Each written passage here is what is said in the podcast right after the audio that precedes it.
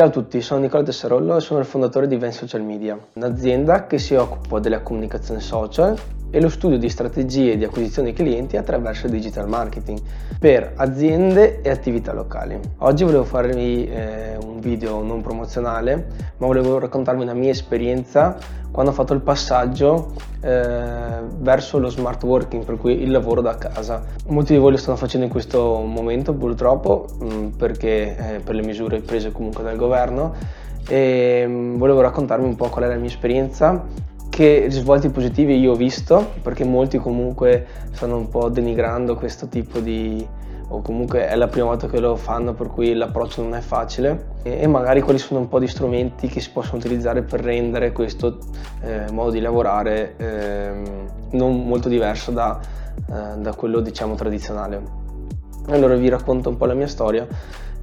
Ho fatto il passaggio un po' di tempo fa da lavoratore dipendente a libero professionista, e all'inizio il mio lavoro consisteva poi di lavorare da casa. Abituarsi al lavoro a casa non è stato facile, perché un po' all'inizio si è abituato a avere i soliti ritmi da dipendente, per cui svegliarsi la mattina a un certo orario, prendere la macchina per andare al lavoro, e poi a mezzogiorno hai la tua pausa pranzo e poi la sera fai di nuovo la strada per tornare a casa.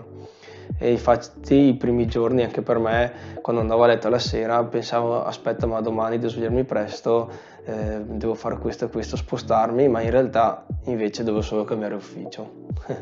Postazione a casa, diciamo, dalla zona letto al mio piccolo ufficio che mi ero creato. Per entrarmi in testa ci è voluto un po' di tempo, e sicuramente anche a voi succederà la stessa cosa, però diciamo che io ho trovato anche molti aspetti positivi. Se pensiamo alla mattina, possiamo anche dormire un po' di più, comunque se ci svegliamo alla stessa ora possiamo occupare il nostro tempo in più che abbiamo per fare altre attività, come leggere, studiare. Possiamo sfruttare quel tempo che ci mettevamo andare in macchina da un posto, dalla nostra casa al lavoro, per fare altre cose. Anche la pausa pranzo, prima magari avendo un'ora e mezza, 2 ore di pausa pranzo, comunque dovevi contare anche il tempo di andare magari alla mensa o comunque nel locale in cui si faceva la pausa pranzo o a casa. E invece adesso puoi fare magari 2 ore veramente di pausa e staccare veramente la spina e non essere sempre di corsa. Altra cosa è sfruttare magari questo periodo di lavoro a casa per avere più tempo anche con i familiari, cioè passi veramente più tempo. Prima eri abituato a passare più tempo al lavoro e meno a casa, adesso hai più tempo di passare anche con i tuoi familiari. Una cosa che invece molte persone mi dicono che è una cosa difficile per loro abituarsi è non farsi distrarre dai movimenti che accadono all'interno della propria casa.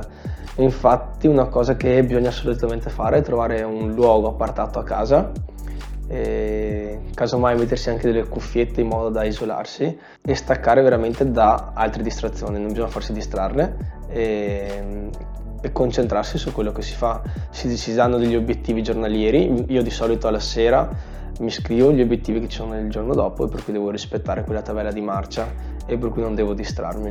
Ovviamente per chi poi lavora da casa la cosa che mancherà più di tutti è un po' il rapporto che si crea con i colleghi. Ovviamente se si ha un bel rapporto è difficile poi passare da comunque avere un confronto continuo con i colleghi a lavorare da soli. Però fortunatamente viviamo su un'era tecnologica e ci sono molti strumenti che ci possono aiutare in questo modo qui. Infatti se pensiamo ad esempio Skype, che è un tool gratuito di chiamata che ci permette di metterci in contatto con qualsiasi persona attraverso internet, per cui se si hanno dei dubbi, se si vuole sentire un collega, basta mettersi in contatto via Skype. Lo stesso WhatsApp, una chat immediata con cui si può interagire se si hanno magari dei dubbi al lavoro. Anche WhatsApp permette la videochiamata, ad esempio. Altro tool che vi voglio parlare è Slack, che è un tool di gestione delle task, per cui Faccio un esempio, questo è un tool comunque per le piccole e medie aziende, perché quelle più grandi sicuramente ce l'hanno.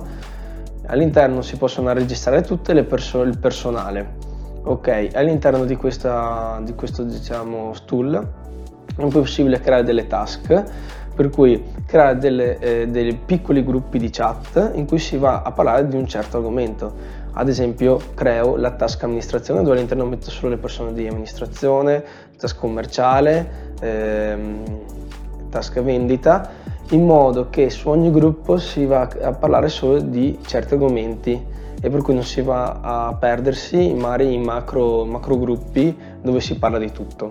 È molto utile, è facile da utilizzare, è facile da registrarsi, per cui vi dico, almeno per me è stato solo questione di tempo abituarsi. Guardando un po' la nostra situazione ci sarà anche ancora un po' di tempo, dovrete stare in smart working, per cui lavorare da casa, e per cui è solo questione di tempo. Sfruttate secondo me questo momento per passare del più tempo con le vostre famiglie, utilizzare i tempi morti che utilizzavate per gli spostamenti per leggere, studiare, fare qualcos'altro. Siccome diciamo non abbiamo mai tempo, adesso qualche minuto si libera durante la giornata e teniamo duro, rispettiamo le regole in modo da ritornare alla vita diciamo normale il prima possibile. Bene, questo video è tutto, spero che magari la mia esperienza sia utile per chi vive per la prima volta questo tipo di lavoro, e bene, ci vediamo magari in un prossimo video e ciao!